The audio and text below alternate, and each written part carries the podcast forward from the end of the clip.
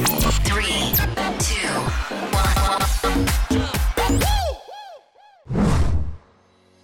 Welcome to Life Molding Nuggets with Abraham Owoseni, your daily inspirational boost to mold minds and achieve life goals.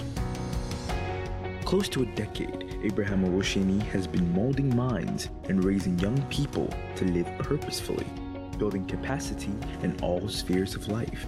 Stay tuned in to today's episode of Life Molding Nuggets with Abraham Owoseni.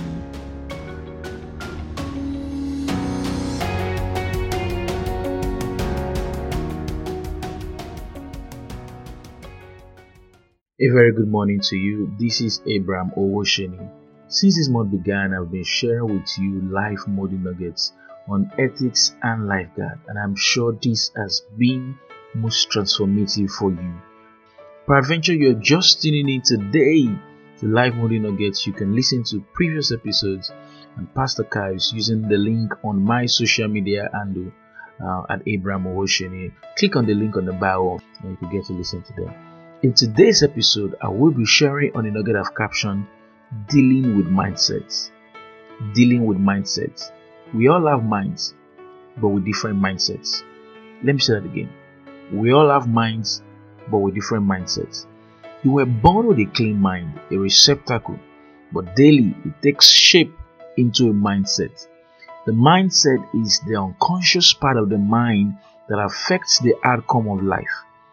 I want to show you how to deal with mindset. This is very important. The unconscious mind never sleeps. That is why it affects all areas of life. It is dangerous to have a bad mindset, a mindset that has a wrong build up. Let me show you this.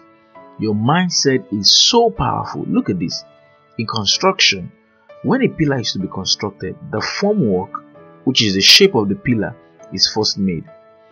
Then, with the reinforcement, the masons begin to pour in the concrete gradually inside the formwork. Now, that formwork is your mind, and the concrete is a combination of information, whether positive or negative, you accept into your mind. As the concrete is being poured in into the formwork, when it gets to the top and it's full, then it is left to dry up after 21 days. Technically, it is said that the concrete has set. This means the concrete has attained its highest state of hardness and is hard to break it. This is exactly what happens to you. Whatever information you allow, whether positive or negative, into your mind will over time add in and form a stronghold, also known as a philosophy, which in turn influences the outcome of your life on a daily basis. This is how mindsets are formed. It is that unconscious ruler of life. Have you heard someone unconsciously say, I don't have money?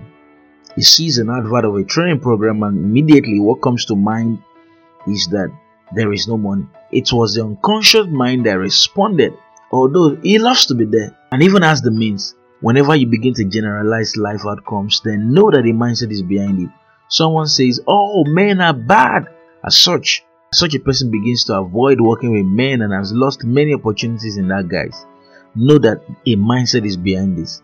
Mindsets affect various areas of life from health to career to family to spirituality, name it. You'll be surprised that a student hasn't gotten admission to school yet because of his or her mindset. What do you think of a hardworking person who still gets woeful performances or woeful feedbacks?